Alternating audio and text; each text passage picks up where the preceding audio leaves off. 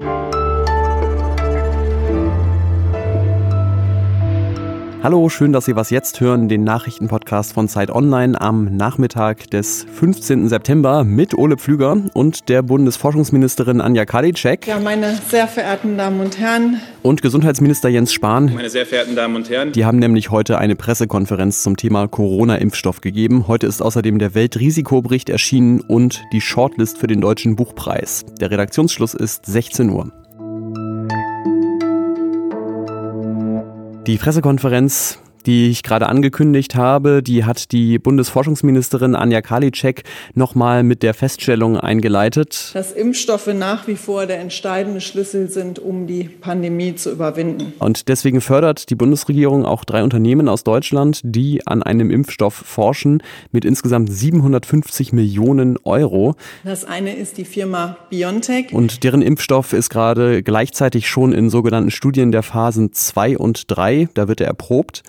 Außerdem ist dabei die Firma CureVac und mit IDT Biologica sind die Fördergespräche noch nicht ganz abgeschlossen. Da ist Kalicek auch zuversichtlich, dass diese Firma bald gefördert wird. Aber was passiert denn eigentlich dann, wenn eine von diesen Firmen Erfolg hat? Da hat der Gesundheitsminister Jens Spahn heute nochmal zugesprochen. Und zum einen ist es da so, dass sich Deutschland schon 40 Millionen Impfdosen aus dieser nationalen Produktion, die ich gerade beschrieben habe, reserviert hat. Der Rest soll dann in andere Länder gehen, wo der Impfstoff besonders dringend gebraucht wird. Und zusätzlich 54 Millionen Impfdosen von dem Hersteller AstraZeneca, der auch schon relativ weit ist in seinen Studien. Also, ähm, wenn man das zusammenrechnet, fast 100 Millionen Dosen, deutlich mehr als wir Menschen in Deutschland sind. Trotzdem das hat Spahn heute auch nochmal betont. Es wird zu einer freiwilligen Impfung kommen. Wir sind sehr, sehr zuversichtlich, dass wir das Ziel einer ausreichend hohen Impfquote freiwillig erreichen mit einer hohen Akzeptanz für Impfung. Wir brauchen 55 bis 65 Prozent und im Moment ist da der Plan, dass wenn die Impfstoffe so weit sind, dass sie schon im Zulassungsverfahren sind, dass dann auch parallel schon die Produktion, die Massenproduktion anläuft, damit man dann eben, wenn die Zulassung erfolgt ist, auch sofort möglichst schnell möglichst viele Menschen impfen kann. Wie genau das dann funktioniert, da gibt es noch einige offene Fragen, zum Beispiel. Macht es Sinn, das in den einzelnen Arztpraxen zu machen oder macht es bei einem Impfstoff, der möglicherweise bei minus 70 Grad transportiert werden muss, eher Sinn, Impfzentren äh, regional zu haben? Wenn ja, wie viele Impfzentren? Und so weiter. Also so, all solche Dinge. Die Planungen für die Impfung laufen aber auf jeden Fall. Und ich glaube, man kann vielleicht an der Stelle auch nochmal ein Lob weitergeben, das Spahn heute ausgesprochen hat, an die Wissenschaft. Dass äh, in dieser Pandemie es gelingt, jedenfalls mit dem, was wir Stand heute sehen, wahrscheinlich so schnell wie noch nie zuvor in der Menschheitsgeschichte bei einem neuen Virus einen Impfstoff zu entwickeln. So schnell wie jetzt wurde also vielleicht noch nie geforscht. Wir haben es ja heute Morgen auch schon getan. Gerade wird viel über die Westküste der USA berichtet, wo die heftigsten Waldbrände aller Zeiten wüten und was für viele Naturkatastrophen gilt, das gilt natürlich auch hier. Es ist nicht allein der Klimawandel, der die verursacht, aber die Erhitzung der Erdatmosphäre, die macht es eben sehr viel wahrscheinlicher, dass das, was da gerade passiert, passiert. Jetzt ist es ja so, dass der Westen der USA ein eher reicher Teil der Erde ist. Das heißt auch, dass er solche Katastrophen besser abfedern kann als, ja, welche Länder eigentlich? Das ist die Frage, die der Weltrisikobericht stellt und beantworten will. Heute hat das Bündnis Entwicklung zusammen mit der Ruhr-Uni Bochum den veröffentlicht und in diesem Weltrisikobericht wird geguckt, einerseits, was sind die größten Gefahren durch den menschengemachten Klimawandel, aber eben auch durch andere Naturkatastrophen, zum Beispiel Erdbeben oder Tsunamis und auch, wie gut sind welche Länder in der Lage, damit umzugehen.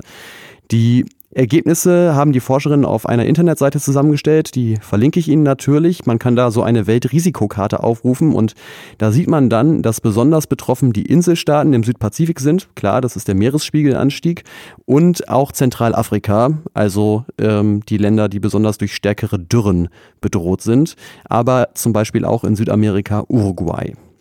Besonders lag in diesem Jahr der Fokus der Forscherinnen und Forscher auf dem Thema Migration und Flucht und das Ergebnis da ist jetzt natürlich nicht wirklich überraschend. 80 Millionen Geflüchtete gibt es weltweit und die werden von Naturkatastrophen natürlich besonders hart getroffen. Und die Gefahr ist vor allem aber auch groß, dass es bald noch viel mehr Geflüchtete werden können, weil Dürre, Meeresspiegelanstieg und Hitze und andere Phänomene, die durch den menschengemachten Klimawandel verursacht werden, die bedrohen den Lebensraum von einer Milliarde Menschen weltweit. Zum ersten Mal seit seiner Vergiftung hat sich heute der russische Regierungskritiker Alexei Nawalny wieder öffentlich geäußert, und zwar bei Instagram. Er wurde ja an der Charité behandelt und er hat heute geschrieben, ich kann noch fast nichts machen, aber gestern konnte ich den ganzen Tag atmen. Über die politischen Hintergründe und den Verdacht gegen die russische Regierung haben wir hier natürlich schon ganz viel berichtet und werden das auch weiterhin tun. Aber heute kann man sich vielleicht einfach mal wieder freuen, dass Nawalny auf dem Weg der Besserung ist. Was noch? Wenn Sie sich fragen, wo ich jetzt herkomme, ich war gerade mal am Bücherregal kurz meinen Literaturgeschmack abchecken, denn heute ist die Shortlist für den Deutschen Buchpreis veröffentlicht worden. Ähm, und ja, also ich muss zu meiner Schande eingestehen, kein einziges von den Büchern, die da drauf stehen, stehen bei mir auch im Regal. Ähm, und weil wir ja auch ein Short-Podcast sind, lese ich Ihnen die Shortlist jetzt einfach mal eben vor. Da haben wir Thomas Hettje mit Herzfaden, Denise Ode mit Streulicht, von Anne Weber, Annette, ein Heldinnen-Epos, Christian Wunicke mit Die Dame mit der bemalten Hand, Buff Bjerg, Serpentinen. Und von Dorothee Elmiger aus der Zuckerfabrik heißt das Buch. Ähm, und wenn Sie wie ich jetzt vielleicht das ein oder andere von den Büchern kaufen wollen, um Ihr Regal ein bisschen aufzumöbeln, aber nicht genau wissen, welches, dann gucken Sie doch mal in die Show Notes. Da habe ich einen Link reingelegt zu unserer Meldung zum Buchpreis und in dieser Meldung finden Sie wiederum Links zu allen Rezensionen, die wir auf Zeit Online mal zu diesen Büchern hatten. Und damit sind wir auch schon wieder am Ende von Was jetzt für heute. Vielen Dank fürs Zuhören. Morgen früh meldet sich Fabian Scheler wieder mit einem Ausblick auf die Erkältungssaison. Sie können uns per Mail erreichen an wasjetzt.zeit.de. Ich bin Ole Pflüger. Bis zum nächsten Mal.